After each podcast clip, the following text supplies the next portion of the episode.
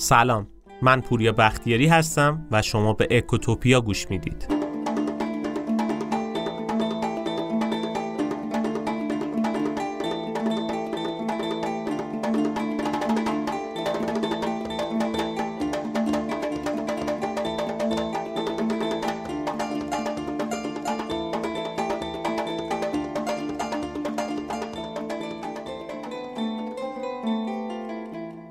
شاید شما خودتون رو آدم منطقی بدونید و به رفتارا و تصمیمای منطقیتون افتخارم بکنید. اما خب واقعیت برعکس این چیزیه که فکر می‌کنید. ما عموما توی زندگی روزمرهمون اینقدر تصمیمها و رفتارهای عجیب غریب می‌گیریم که باور کردنش سخته. تصور کنید مثلا می‌خوایم برید یه دارو بخرید و برای این کارتون به دو تا داروخونه مراجعه می‌کنید. داروخونه اول به شما قیمت 5000 تومن و داروخونه دوم قیمت 50000 تومن رو اعلام می‌کنه. به نظرتون این داروهای یکسان با دو تا قیمت متفاوت عملکرد و تاثیر متفاوتی هم دارن؟ جواب منطقی اینه که داروها یکسانن و تاثیرشون هم مثل همدیگه است و داروخونه دوم فقط داره گرون فروشی می‌کنه. اما خب بد نیست بدونید که ذهن ما بر اساس این منطق عمل نمی‌کنه.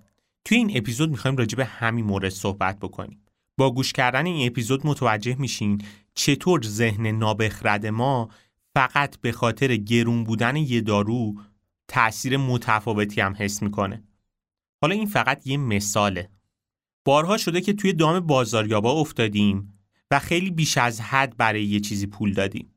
دقیقا علتش همینه. منبع اصلی این اپیزودمونم کتاب بیمنطقی های هر روز ما اثر آقای دن آریلیه. ما قبلا توی اپیزودهای مختلف از آقای دن آریلی صحبت کردیم. اصلا اپیزود اولمونم کتاب پشت پرده ریاکاری اثر همین آقای دن آریلی بود. کسایی که توی حوزه اقتصاد رفتاری کار می‌کنن و مطالعه دارن حتما اسم آقای دن آریلی به گوششون خورده. نظریات و پژوهش‌ها و کتابای خیلی جالبی داره که بد نیست آدم واقعا بهش فکر کنه و مرورش بکنه. توی این اپیزود اما راجع به یکی از همین کتاب می‌خوایم حرف بزنیم. بی منطقی های هر روز ما. این کتاب میاد رفتاره عجیب غریب ما آدما رو بررسی می‌کنه و توضیح میده چطور بی منطقی های هر روز ما روی منطقمون تاثیر می‌ذارن. توصیه می‌کنم خود کتاب رو هم بخونید. کتاب جذاب و با ادبیات روونیه که باعث میشه خیلی شما جذب کتاب بشید و از خوندن کتابم خسته نشید. که ما البته توی این اپیزود سعی می‌کنیم نکات مهم این کتاب رو بگیم. گوش کردن این اپیزود و خوندن کتاب بهتون کمک می‌کنه که ریشه بیمنطقیاتون رو متوجه بشید تا شاید بتونید در آینده اصلاحشون بکنید. خیلی وقتا این بیمنطقی ها ضررهای جدی برامون به همراه داره. پس بریم با هم این کتاب جذاب رو مرور بکنیم.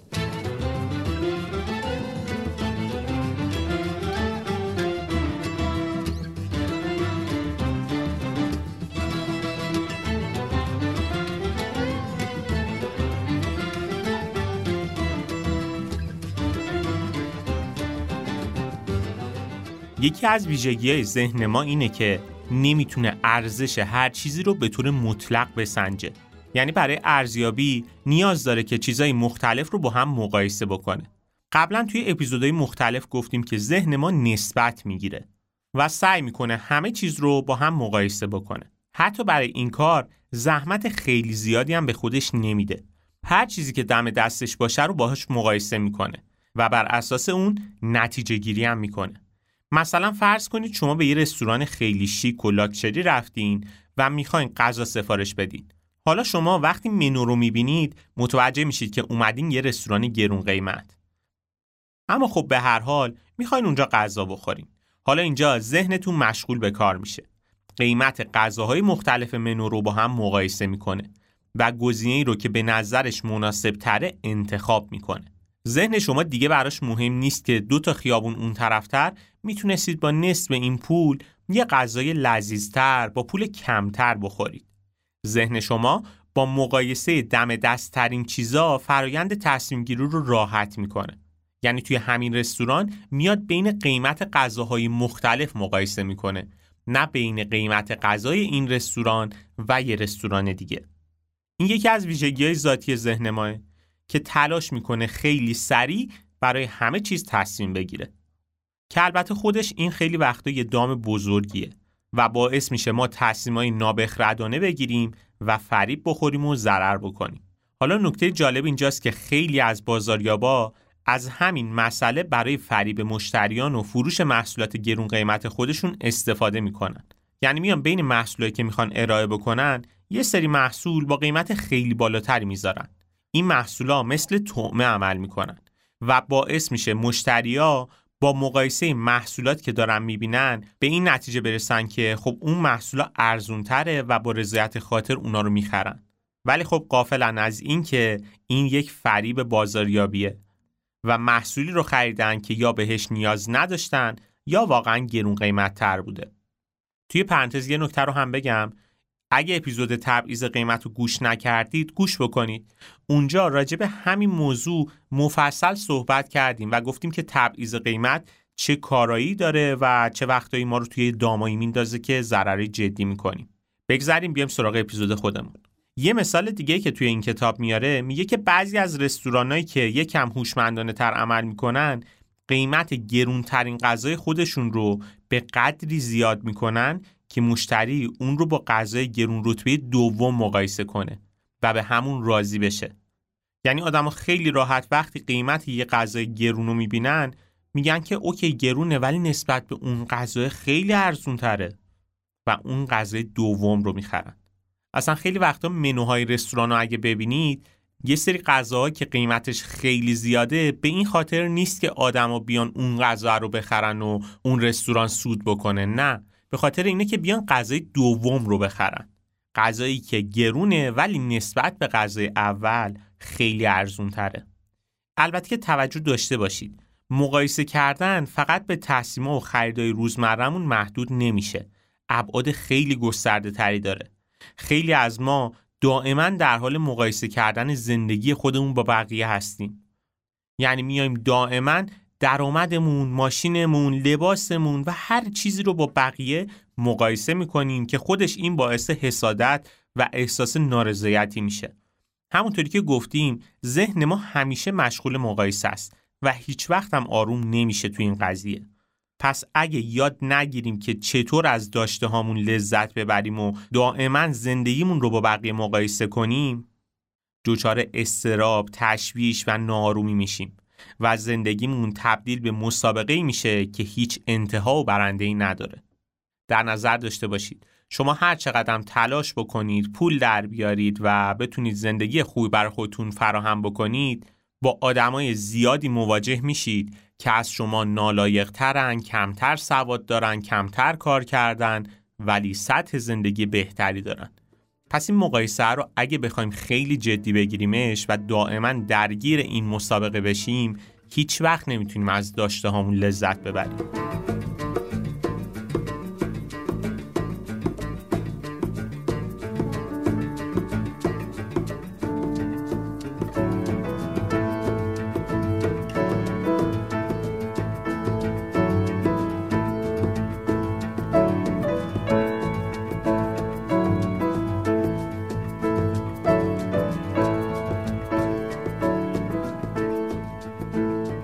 یه نکته دیگه که کتاب بهش اشاره می‌کنه کلمه مجانیه.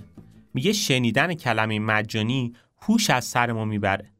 واقعا هیچ چیزی مثل واژه مجانی نمی‌تونه آدما رو کاملا بی منطق بکنه.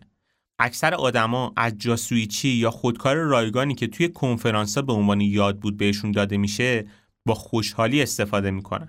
یا مثلا دو تا محصول یکسان رو فقط به این خاطر می‌خرن که محصول سوم مجانی گیرشون بیاد. کلمه مجانی یا رایگان فقط نشون دهنده قیمت نیست. یه محرکیه که نمیشه در مقابلش مقاومت کرد که خود این باعث میشه آدما تصمیمای نابخردانه بگیرن. آقای دن آریلی برای همین موضوع یه پژوهش جالب انجام داده. اومده به یه سری از آدما یه سری شکلات خوشمزه با قیمت 15 سنت داده. و یه شکلات دیگه با یه طعم معمولی به قیمت یک سنت بهشون پیشنهاد کرده. حدود 73 درصد از شرکت کننده ها شکلات خوشمزه رو انتخاب کردن. بعد از این پژوهش اومد یه پژوهش دیگه انجام داد. قیمت شکلات خوشمزه 15 سنتی رو به 14 سنت کاهش داد. و شکلات یه سنتی رو مجانی کرد. به نظرتون چه اتفاقی افتاد؟ اختلاف قیمت شکلات تغییری نکرد. همون 14 سنت باقی موند. ولی شکلات دوم واژه قدرتمند مجانی رو یدک کشید. حالا تصمیم گیری آدما هم کاملا دچار تغییر شد. 69 درصد آدما شکلات مجانی رو انتخاب کردند. سود آدما از خرید هر دوتا شکلات همون یه سنت بود. اگه اونا همون شکلات خوشمزه رو هم میخریدن هم یه سنت سود می‌کردن هم تجربه طعم عالی شکلات رو به دست می آوردن. با این حال اکثرشون سراغ شکلات دوم رفتن. فقط و فقط به خاطر اینکه روش برچسب مجانی خورده بود. به نظرتون دلیل این همه بیمنطقی ما چیه؟ عموما وقتی که پولی بابت چیزی پرداخت می‌کنیم باید ریسک این رو قبول بکنیم که اگه به قیمتش نیرزه پولمون از دست رفته و آدما از از دست دادن متنفرن پس وقتی یه چیز مجانی رو می‌بینیم اون چیز مجانی خیلی ارزشمندتر توی ذهنمون تلقی میشه. شکلات مجانی هر مزه‌ای که داشته باشه این ویژگی رو داره که پولی بابتش از دست نمیدیم. به این پدیده اثر قیمت صفر گفته میشه که باز توی پرانتز لازمه بگم یک اپیزود با همین عنوان توی اکوتوپیا منتشر شده و اونجا مفصل تر گفتیم راجع به این مورد. اثر قیمت صفر یکی از جذابترین نکات اقتصاد رفتاریه. جاذبه مجانی بودن به قدری قویه که باعث سوداوری شرکت ها میشه. احتمالا برای شما هم بارها پیش اومده که مثلا مشغول خرید از یه فروشگاه اینترنتی شدید و این پیشنهاد شگفت انگیز رو دیدید. ارسال رایگان با خرید حداقل 200 هزار تومن و خب اگه براتون پیش اومده که به خاطر ارسال رایگان بیشتر از نیازتون خرید کردید فریب این اثر قدرتمند خوردید. البته که توی سیاست هم این مورد زیاد استفاده میشه. مثلا اگه یه دولت بخواد که مردمش دائما چربی خون خودشون رو چک بکنن تا سلامت جامعه تعظیم بشه نباید فقط به کم کردن قیمت آزمایش اکتفا کنه. می‌تونه خیلی وقتا این آزمایش ها رو مجانی بکنه. همین عامل باعث میشه آدما مشتاقانه به آزمایشگاه ها برن.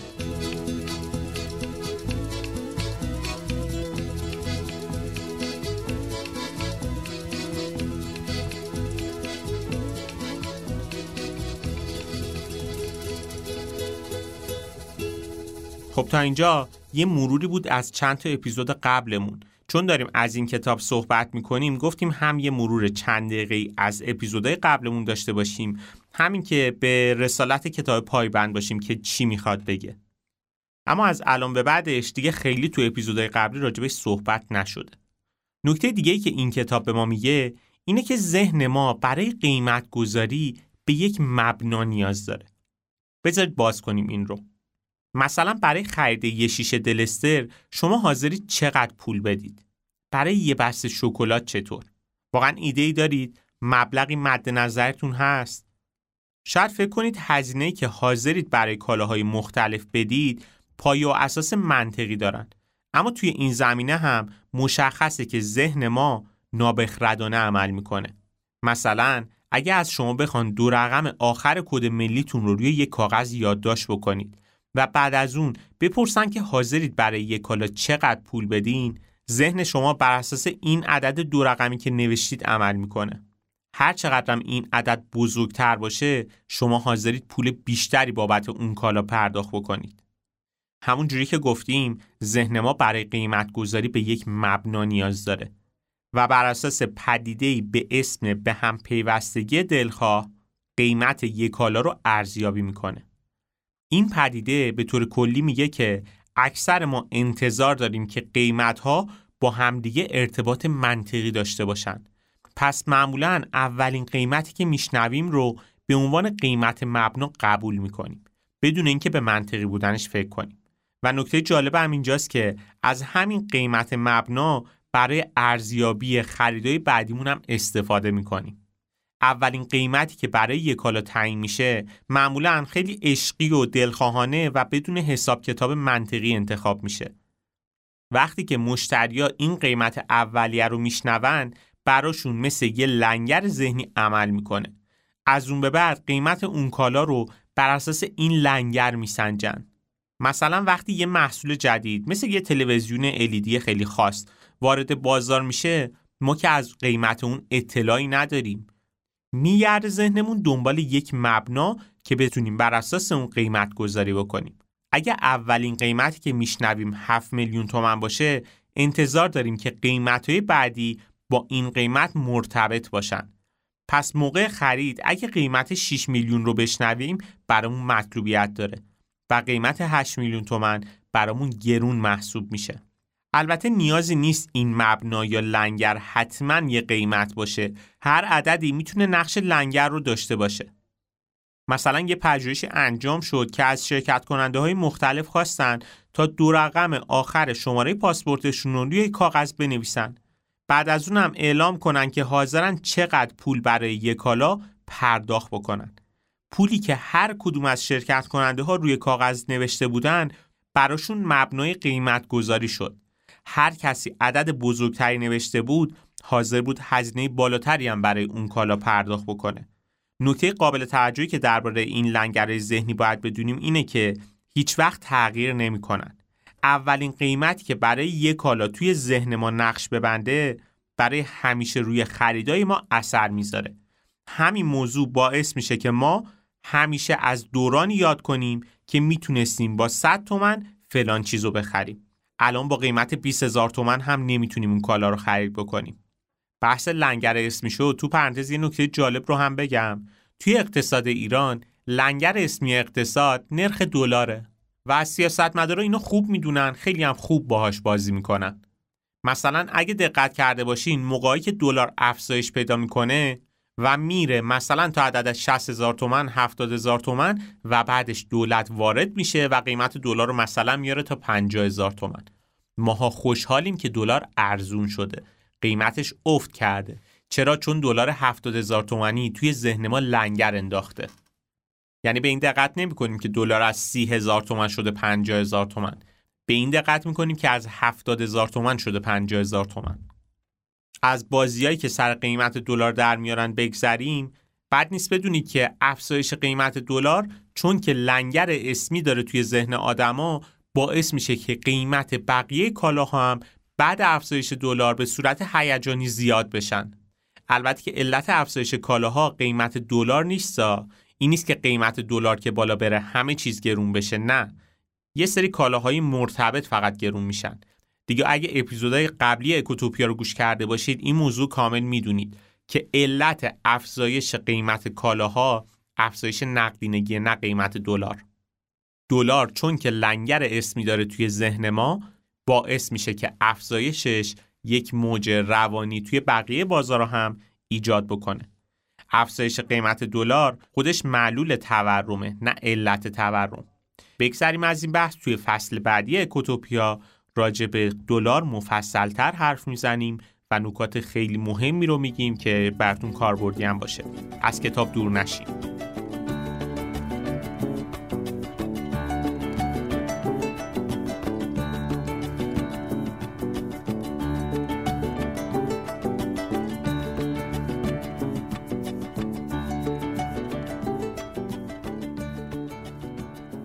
نکته دیگه که این کتاب بهش اشاره می‌کنه و جذابه اینه که ما برای چیزایی که مالکش هستیم بیشتر از حد ارزش قائل میشیم.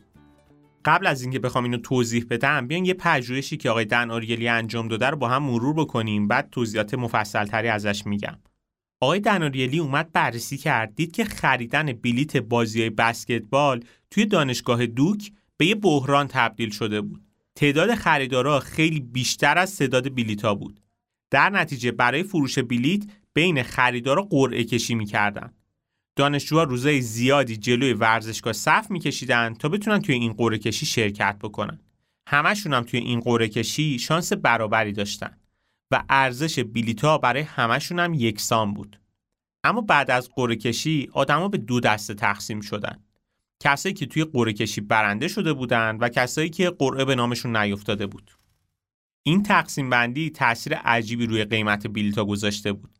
دانشجوهای برنده بلیت خودشون رو به قیمت کمتر از 2400 دلار نمیفروختن و اونایی که بلیت نبرده بودن حاضر نبودن بیشتر از 170 دلار بابت یه بلیت خرج بکنن. آقای دناریلی اومد بررسی کرد و دید به چند دلیل برنده ها و بازنده های این قرعه کشی با اختلاف فاحشی رو دارن قیمت گذاری می‌کنن. دلیل اولش این بود که وقتی صاحب چیزی میشیم بهش ارق پیدا می‌کنیم. عاشقش میشیم. ذهن ما به تمام کارهایی که با اون انجام داده یا قصد داریم انجام بدیم فکر می‌کنه. پس ارزش اون رو خیلی بیشتر از چیزی که هست تصور می‌کنه. علت دومش هم اینه که ما روی چیزایی که از دست میدیم خیلی حساس میشیم و ارزش زیادی برامون پیدا می‌کنن. اصلا یکی از علتهایی که آدما بعد مرگشون هم عزیزتر میشن همینه. اینجا هم همین اتفاق افتاده بود. فروشنده های بلیت به این فکر می‌کنن که چه کارایی می‌تونستن با اون بلیتشون انجام بدن.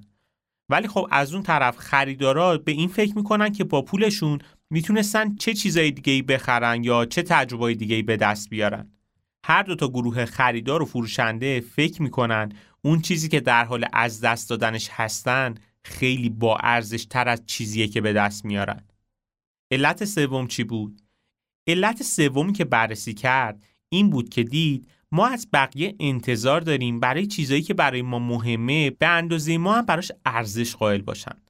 مثلا فروشنده یه خونه احساس می‌کنه که به خاطر کاغذ دیواری های زیبایی که نصب کرده باید خونش رو به قیمت بالاتری بفروشه اما در نقطه مقابل خریدار از کاغذ دیواری خوشش نمیاد و انتظار داره به خاطر این کاغذ دیواری که چسبوندیم اصلا بیا تخفیف بگیره نکته مهم اینجاست که چیزی که برای ما ارزشمنده لزوما برای بقیه همون ارزش رو نداره البته که ما برای عقاید و افکارمونم ارزش خیلی بالای قائل هستیم و حاضر نیستیم به راحتی از اونو دل بکنیم. شما وقتی زمان زیادی رو صرف دفاع از یه طرز فکر یا عقیده می کنید این احساس رو پیدا می کنید که مالک اون هستید و همونطوری که گفتیم برای چیزی که مالکش هستیم هم بیشتر از حد ارزش قائل میشیم. همین موضوع باعث میشه که اختلاف نظرها منجر به دعوا و بحثای زیادی بشه و نتونیم به راحتی نظرهای مخالف خودمون رو بشنویم و قبول بکنیم. واقعا این اثر مالکیت خیلی جذابه و خیلی وقتا باعث خطای خیلی جدی میشه. بارها شده که مثلا می‌خوایم ماشینمون رو بفروشیم توی دیوار سایت های مختلف چک می‌کنیم می‌بینیم که قیمتش مثلا یه میلیارد تومنه. ما می‌ذاریم یه میلیارد و پنجاه. چرا؟ چون به این معتقدیم که نه ماشین من با بقیه فرق داره. من حواسم به ماشین بوده فلان آپشن رو داره اینو داره اونو داره در صورت که اینها برای ما ارزشمنده نه برای بقیه. در کنار اینکه ما از اون ماشین خاطرات خیلی زیادی داریم سفرهایی که رفتیم عروسیا مهمونیا و برنامه های مختلفی که باهاش گذروندیم. همه اینا باعث میشه که ما ارزش بالاتری برای این کالا در نظر بگیریم. نکته که باید بهش توجه داشته باشید اینه که ارزش یک مفهوم ذهنیه و برای هر کسی این ارزش متفاوته. کلا قیمت و ارزش دو تا مبحث کاملا مختلفن. به عنوان مثال اگه شما اضافه کار بیستید سر کارتون و یه میلیون تومن پول اضافه کار رو بگیرید این ارزش خیلی متفاوتی داره با اینکه به خاطر عملکرد خوبتون شرکت به شما یه میلیون تومن هدیه بده. مبلغ یکیه ولی دو ارزش کاملا متفاوت دارن.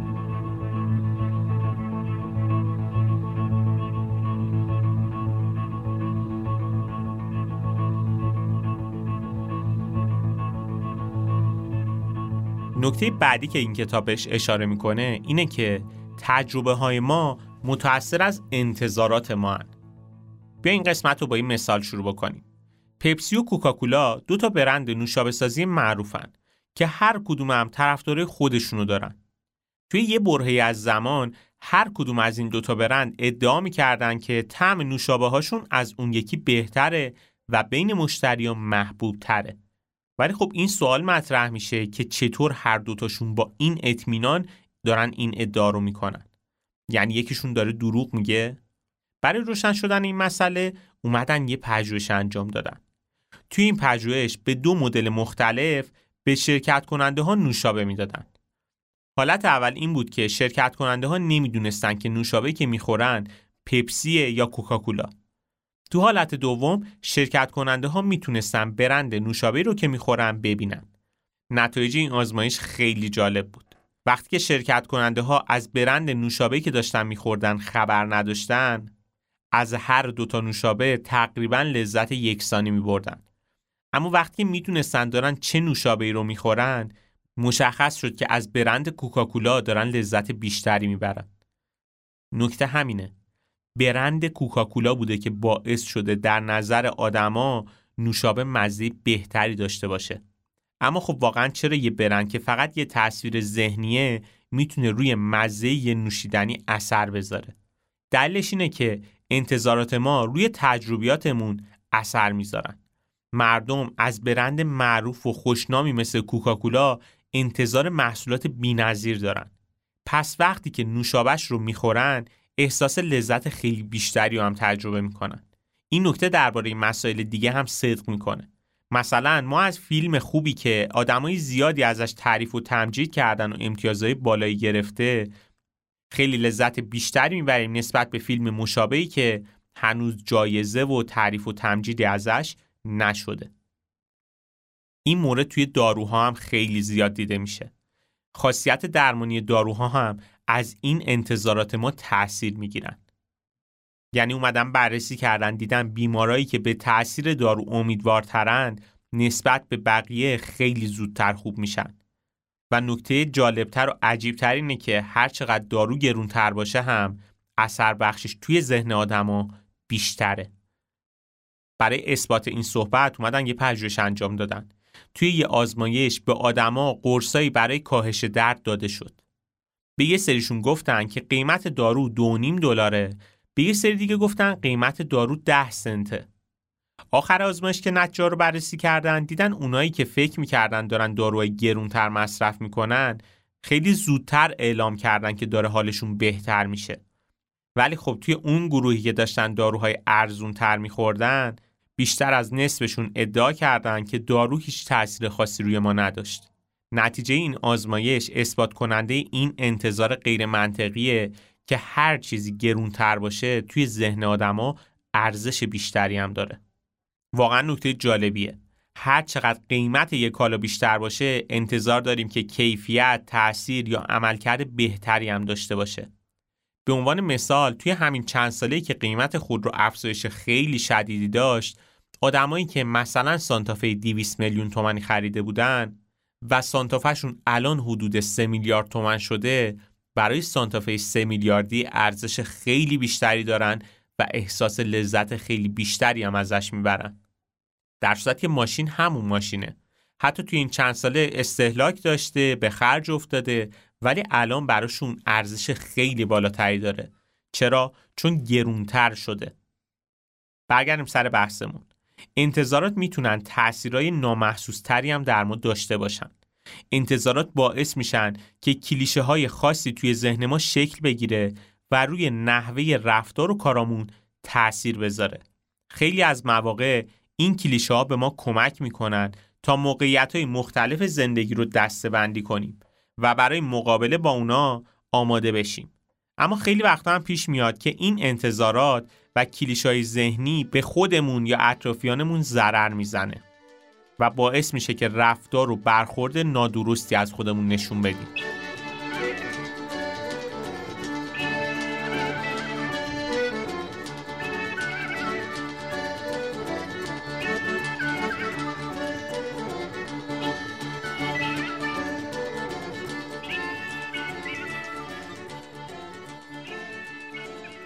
این کتاب به یه موضوع جالب دیگه هم اشاره می‌کنه. میگه هنجارای اجتماعی و هنجارای بازار نوع تعاملات ما رو تعیین می‌کنن. مثلا به نظرتون چرا اگه به مادرتون بگید بابت غذایی که عاشقانه پخته حاضرید 50 هزار تومن بهش بدین ناراحت میشه؟ و در نقطه مقابل چرا وقتی به کارمندای شرکتتون پول می‌دید اصلا و ابدا ناراحت نمیشن؟ علتش اینه که به طور کلی نحوه رفتار و تعامل ما با آدمای دیگه تحت تاثیر دو تا هنجاره. هنجار اجتماعی و هنجار بازار. بر اساس شرایط موجود یکی از این هنجارا مبنای رفتار ما میشه. هنجارای اجتماعی مربوط به مواقعیه که درخواستها و لطفای دوستانه مطرح میشه و کسی انتظار نداره بابت کاری که انجام میده پول یا پاداشی بگیره. در نقطه مقابل وقتی که هنجارهای بازار حک فرما میشه دیگه اینجا کسی در حق اون یکی لطف نمی‌کنه. همه انتظار دارن بابت زحمتی که می‌کشن دستمزد بگیرن. هنجاره بازار بدون روح و حسابگرن که ما ایرانی هم یه ضرب المثل تو همین مورد داریم دیگه. حساب حساب کاکا برادر. دقیقا همینه. باید توجه داشته باشیم که رعایت هنجاره مناسب توی هر شرایطی مهم و ضروریه و اگه این هنجارا به اشتباه توی شرایط نامناسب به کار بگیریم و به جای همدیگه استفاده بکنیم نتایج ناخوشایندی برامون داره. مثلا تصور کنید که اگه یه کارفرما بخواد در ازای زحمات کارمنداش اونا رو در آغوش بگیره و بغلشون بکنه. چه اتفاقی میفته قطعا باید قید کسب و کارش رو بزنه. چون کارمندا حاضرن فقط در مقابل دستمزد براش کار بکنن. بوس و بغل و محبت و این چیزا که نون و آب نمیشه برای کارمند. اون برای پول داره کار می‌کنه نه هیچ چیز دیگه ای بگذریم از این بحث. به طور کلی هنجارای بازار باعث میشه آدما رفتار خودخواهانه تری هم از خودشون نشون بدن. بیاین یه مثال بزنیم از پژوهشی که توی این کتاب ازش نام برده. اومدن توی یه موقعیتی از یه سری وکیل خواستن تا با حق و زحمه کمتر وکالت چند تا بازنشسته کم بزاعت رو قبول کنن. اونو این درخواست رو رد کردن. بعد از اون به همون وکیلا پیشنهاد دادن همون کار رو بدون دریافت هیچ دستمزدی انجام بدن و در کمال تعجب اونا این پیشنهاد رو قبول کردن. دلیل این کارشون چی بود؟ چرا این وکیلا مجانی کار کردن رو به دریافت حق و زحمه کمتر ترجیح دادن؟ جواب این سوال توی همون هنجارای نهفته است. وقتی که حرف پول و حق و زحمه پیش میاد هنجارای بازار خودنمایی می‌کنن و همونطوری که گفتیم این هنجارا باعث خودخواهی آدما میشن. به همین دلیلم بود که وکیلا حاضر نشدن مبلغی کمتر از حق و زحمشون دریافت کنن. اما وقتی که به اونا پیشنهاد کار مجانی داده شد هنجاره اجتماعی وسط اومدن و حس خوب انجام کار خیر باعث شد که وکیلا این پیشنهاد رو قبول بکنن. این پژوهش یه نکته خیلی مهم رو به ما میگه. توجه داشته باشید که هر وقت می‌خواین درخواستی رو مطرح بکنید با هر کسی قبلش دقیق فکر بکنید که با کدوم هنجار سر و کار دارین. خیلی وقتا اووردن اسم پول کافیه تا آدما حس کنن که پای هنجاره بازار وسط اومده. حالا اینجا واقعا دیگه سخت میشه کار کردن. یه تجربه شخصی هم بگم توی این زمینه. من قبل از که بخوام پادکست رو شروع بکنم با یه تعدادی از دوستانم که قلم خوبی داشتن چندین سال همکاری داشتیم و همکاریمون هم دوستانه بود کاملا. یعنی بعضی موقع من برای اونها می نوشتم بعضی موقع اونها برای من می نوشتن و کلا همدیگر رو کمک می کردیم تو زمینه های مختلف. تا اینکه من تصمیم گرفتم پادکست بدم و خب این دوستان هم خیلی مشتاقانه کمک می‌کردن ایده می‌دادن و من چون اون موقع هنوز این کتاب رو نخونده بودم بهشون پیشنهاد دادم که اگه توی متن پادکست ها بهم کمک بکنن در ازاش مبلغی رو پرداخت می‌کنم. رفتارها کاملا متفاوت شد. یعنی رابطه هایی که دوستانه بود و داشتیم به همدیگه کمک می‌کردیم حالا جنس شد بیزینسی. و نکته جالبترم این بود که حتی چند باری که بهشون پول پرداخت شد تا به همون محتوا بدن کیفیت محتوا هم خیلی پایین تر اومد. یعنی قبلش خیلی دلی و دوستانه محتوا می‌دادن و مینوشتن و استفاده می‌کردیم. حالا که بحث پول اومده بود وسط صرفا در حد همون پولی که می‌گرفتن یه کاری تحویل می‌دادن که صرفا جنبه رفع تکلیف داشت. چیزی که اصلا قابل استفاده نبود و نتونستیم حتی یک اپیزود هم ازش استفاده بکنیم. این مثال رو برای این زدم که اشتباه من رو توی این زمینه تکرار نکنید. جابجایی این هنجارا خیلی خطرناکه و ممکنه به نتایج بدی هم منجر بشه که خیلی وقت فکرش رو هم نمی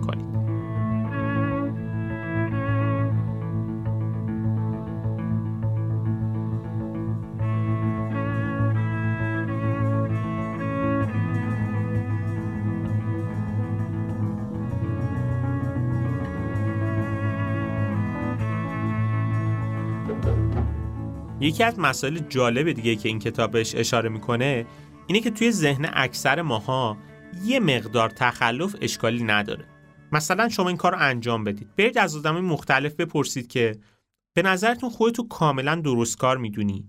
حاضری از یه بانک دزدی بکنی؟ اگه کسی حواسش بهتون نباشه وسوسه نمیشید که از یخچال محل کارتون یه نوشابه بردارید؟ این سوال از آدما بپرسین و ببینید که چه جوابایی بهتون میدن. آقای دناریلی اومده تو این زمینه پژوهش‌های خیلی زیادی انجام داده و متوجه شده که اکثر آدما یه تمایل جزئی به کار خلاف دارن. مثلا یکی از پژوهش‌هایی که انجام شد این بود. توی دانشگاه UCLA آمریکا اومدن آزمایشی انجام دادن که نتایج جالبی داشت. توی این آزمایش از شرکت کننده ها درخواست شد تا در مدت زمان مشخص به 20 تا سوال ریاضی راحت تا جایی که می‌تونن جواب بدن. علاوه بر این که بهشون هم اعلام کردن که آخرش بینشون هم قرعه کشی میشه و برنده ها به ازای هر جواب درستشون 10 دلار می‌گیرن. حالا شرکت کننده ها رو به دو دسته تقسیم کردن. از دسته اول خواستن تا قبل از تموم شدن زمان برگه هاشون رو تحویل بدن. در نقطه مقابل از گروه دوم خواسته شد که آخر امتحان خودتون تصیب بکنید و توی یه برگه تعداد جوابای درستتون رو بنویسید و برگه امتحانتون رو دور بریزید. به عبارت بهتری به گروه دوم فرصت تقلب داده شده بود. توی این آزمایش یه نکته دیگه هم وجود داشت که بین شرکت کننده ها تفاوت ایجاد می‌کرد. اولش قبل از شروع آزمایش از یه سری از شرکت کننده ها خواستن تا اسم ده تا کتابی که توی دبیرستان خونده بودن و روی کاغذ بنویسن. از گروه دیگه هم خواستن تا ده تا فرمان موسا رو روی یک کاغذ یادداشت بکنن. ده فرمان مجموعی از دستورای مذهبیه که به حضرت موسی منصوب شده و پیروان موسی و مسیح اونو الگوی خودشون قرار دادن. نتیجه آزمایش جالب بود. اون دسته از شرکت کننده هایی که فرصت تقلب داشتن و قرار بود که خودشون بگن چند تا جواب درست دادن از این فرصت استفاده کردند و ادعا کردند جوابای درست بیشتری دادن. هرچی باشه بالاخره پای جایزه وسطه و یکم تخلف کردن اشکالی نداره. اون چیزی که نتیجه این آزمایش رو جالب تر می کرد نوشتن اسم ده کتاب یا ده فرمان موسا بود. عملکرد آدما رو کاملا تغییر داده بود. شرکت کننده هایی که قبل از شروع آزمایش مجبور به یادآوری ده فرمان موسا شده بودند هرچند که فرصت تقلب براشون فراهم بود خیلی تخلف نکردن و صداقت و درستکاری خودشون رو حفظ کردن. یادآوری اون ده فرمان به عنوان نماد درستکاری و اخلاق باعث شد که آدما به درستکاری ترغیب بشن و قید تقلب رو بزنن.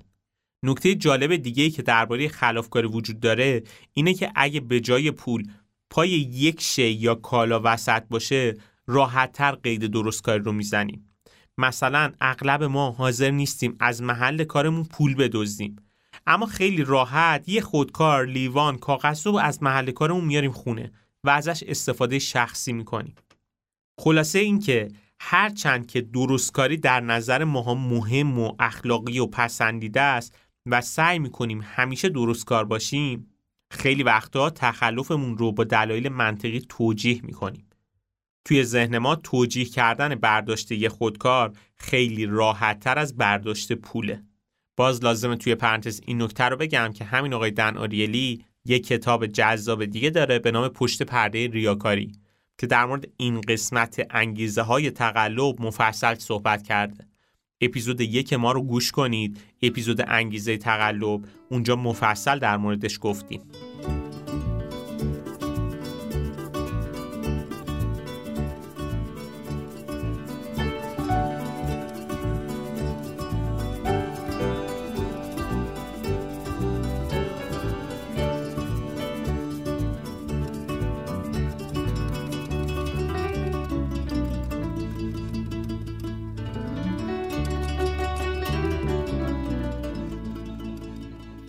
در مورد همین نابخردی ذهن ما یه مسئله جالب دیگر رو بهش اشاره می‌کنه. اون هم این که احتمالا مثلا تا حالا براتون پیش اومده که تصمیم قاطعانه برای تغییر زندگیتون گرفتید و به خودتون قول دادید که از این به بعد بیش از اندازه خرج نمی کنید زندگی سالم تری دارید کمتر تلویزیون می‌بینید فسفود نمی‌خورید سیگار نمی‌کشید و کارهای از این دست. اما فقط چند روز بعد از اون قولتون رو زیر پا می‌ذارین و تموم عادتهای بدتون رو دوباره شروع می‌کنین. این رفتار بین هممون خیلی زیاده. نکته مهم اینه که ما اهداف بلند مدتمون رو فدای لذتهای آنی و کوتاه مدت می‌کنیم و به جای برنامه ریزی و تلاش دچار اهمال کاری میشیم. این مورد رو هممون تو دوران تحصیل تجربه کردیم. که مثلا در طول ترم درس نخوندیم همه کاری انجام دادیم تفریح سینما دور همی مهمونی همه اینها رو رفتیم و حالا شب امتحان که شده با یه عالم درسی نخونده مواجه میشیم که ممکن اصلا باعث افتادن و رد شدنمون باشه. چرا؟ چون به لذت آنی جواب دادیم. یا مثلا کسایی که سیگار می‌کشن می‌دونن که سیگار براشون ضرر داره و در بلند مدت باعث ایجاد مریضی و مشکلات جدی میشه. ولی خب لذت آنی سیگار کشیدن رو ترجیح میدن به اثرات بلند مدتش یا آدمایی که ول خرجی می‌کنن می‌دونن که توی پیری ممکنه دچار مشکلات جدی بشن ولی لذت آنی پول خرج کردن رو ترجیح میدن این یه خطای ذهنیه آقای دن آریلی برای فهم بهتر این مشکل و پیدا کردن راه حل یه آزمایش رو تو دانشگاه MIT انجام داد. توی این آزمایش دانشجوهای سه تا از کلاسای درسیش رو انتخاب کرد.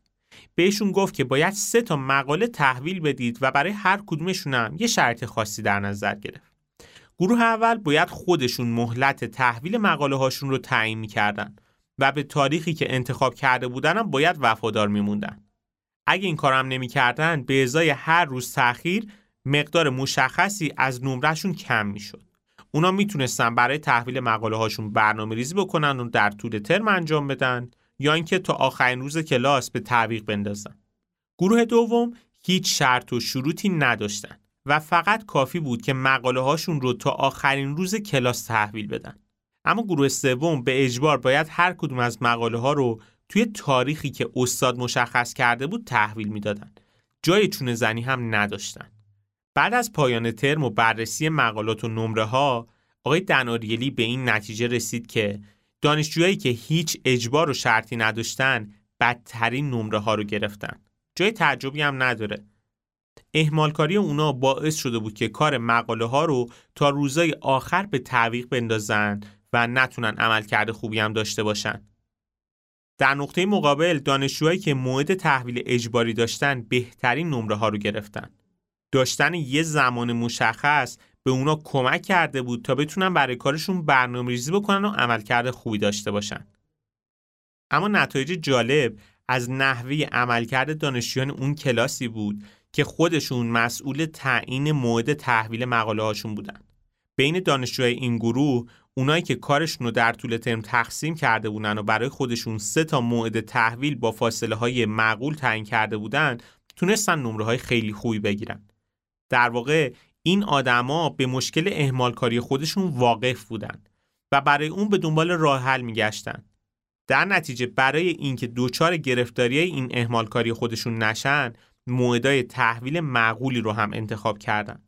اما از طرفی یه سری دیگه از دانشجویان همون کلاس موعد تحویل مقاله ها رو آخرین روز کلاس قرار دادن و مشخصا دچار همون اهمال کاری شدن و نمره های بدی هم به دست آوردن.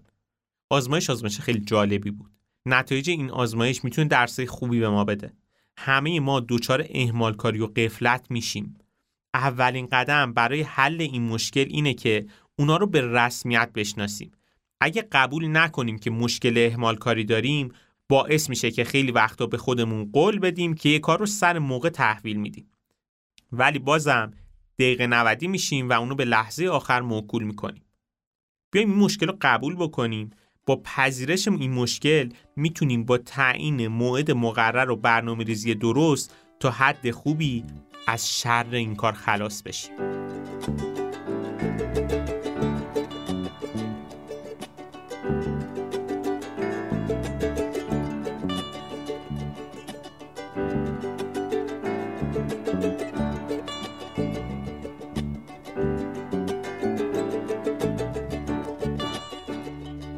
این کتاب یه مورد خیلی مهمی رو بهش اشاره می‌کنه که توی فصل دوم اکوتوپیا من حتما راجبش یه اپیزود می‌سازم. میگه که داشتن گزینه های متعدد به نفع ما نیست. بذارید با یه داستان تاریخی این رو بگیم. 210 سال قبل از میلاد مسیح فرمانده چینی ژیانگیو ارتش خودش رو از رودخونه یانگ تسه عبور داد و دستور داد که شب رو در کنار رودخونه سپری بکنید صبح روز بعدش سربازا از خواب بیدار شدن و دیدن که کشتیاشون تو شعله های آتیش داره میسوزه. در حالی که متعجب و خشمگین بودن و دنبال عامل آتش سوزی میگشتن فهمیدن که فرماندهشون آتیش رو به راه انداخته. ژیانگیو با این کار به ارتش خودش فهموند که هیچ گزینه غیر از پیشروی ندارید. یعنی پولای پشت سر رو خراب کرد. و بهشون گفت که انقدر باید بجنگید که یا پیروز بشید یا بمیرید. و خب همین کارم باعث شد اونا به قدری شجاعانه بجنگن که تو نه تا نبرد پی در پی پیروز بشن. ژیانگیو قطعا محبوب ترین فرمانده طول تاریخ نیست. اما این کارش درس خیلی مهمی به ما میده. اونم این که کم کردن گزینه های پیش رومون و تمرکز روی یه گزینه هرچند که برخلاف غریزه طبیعی ماه اما به نفعمونه. ما آدما ترجیح میدیم که همیشه و در هر زمینه ای گزینه های خیلی زیادی در دسترس داشته باشیم. غافل از اینکه این کار توی اکثر موارد به ضررمون تموم میشه. خیلی وقتا پیش میاد که تمام گزینه های پیش رومون رو نگه میداریم تا مجبور نشیم تصمیم مهم و بزرگی بگیریم. مثلا آدمی رو در نظر بگیرید که هم به رشته معماری و هم به مهندسی کامپیوتر علاقه داره. اون آدم به جای اینکه یکی از این دوتا رو انتخاب کنه و کاملا روش متمرکز بشه دائما بین این دوتا سردرگمه و تلاش می‌کنه توی هر دوتا چیزی یاد بگیره. این آدم در نهایت توی هیچ کدوم از این دوتا رشته پیشرفت زیادی نمی‌کنه و موفقیتی که رویاش رو داشته نمی‌رسه. نگه داشتن تمام گزینه ها باعث میشه که خودمون رو از چیزی که مهم و با ارزشه محروم بکنیم. خیلی وقتا لازمه که توی تصمیم گیریامون جدیت به خرج بدیم. قید گزینه های اضافی رو بزنیم و روی چیزایی تمرکز کنیم که توی اولویته.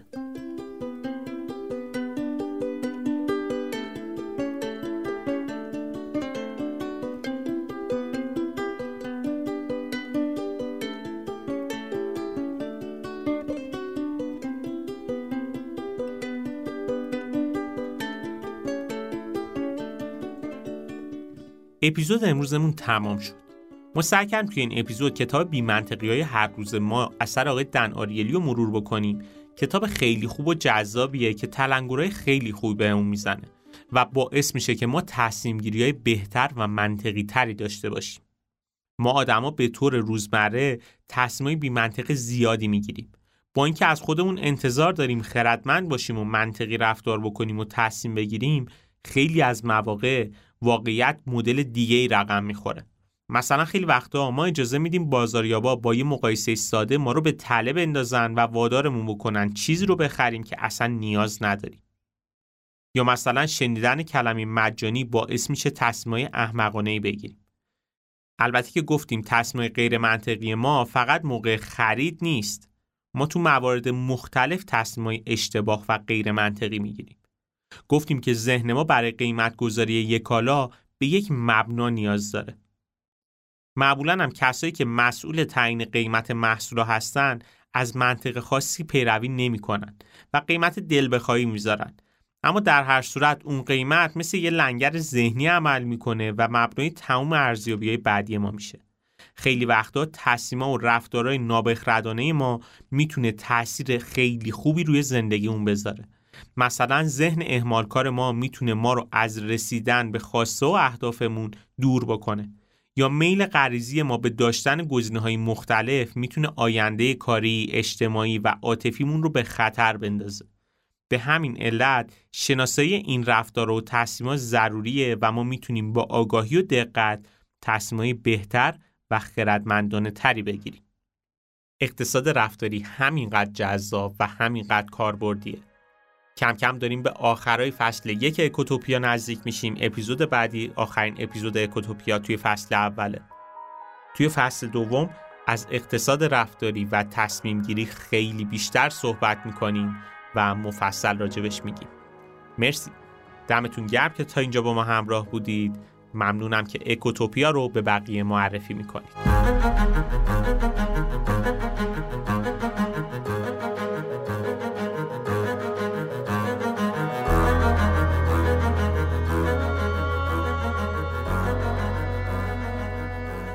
خیلی ممنونم از اینکه تا این لحظه با ما همراه بودید. اگه اپیزود امروز رو دوست داشتید لطفا با دوستانتون به اشتراک بذارید و از ما حمایت کنید. این بهترین دلگرمی برای ماست. توصیه می‌کنم به سایتمون هم حتما مراجعه بکنید. سایت اکوتوپیا داتایار لینکش توی توضیحات موجوده. اونجا بیشتر از هزار تا مقاله و مطلب علمی وجود داره که سعی کردیم به زبان خیلی ساده بیان بکنیم که شما بتونید بهتر با این مسائل اقتصادی و مدیریتی و مسائل سیاسی روزمره آشنا بشید و ازش استفاده بکنید. علاوه بر این توی سایت ما معرفی کتاب و نقشه راه هم گذاشتیم برای کسایی که به مطالعه بیشتر علاقه دارن. دوست دارن یه مسیر مطالعاتی رو طی بکنن. کلی دوره آموزشی هم اونجا هست که می‌تونید ازش استفاده کنید.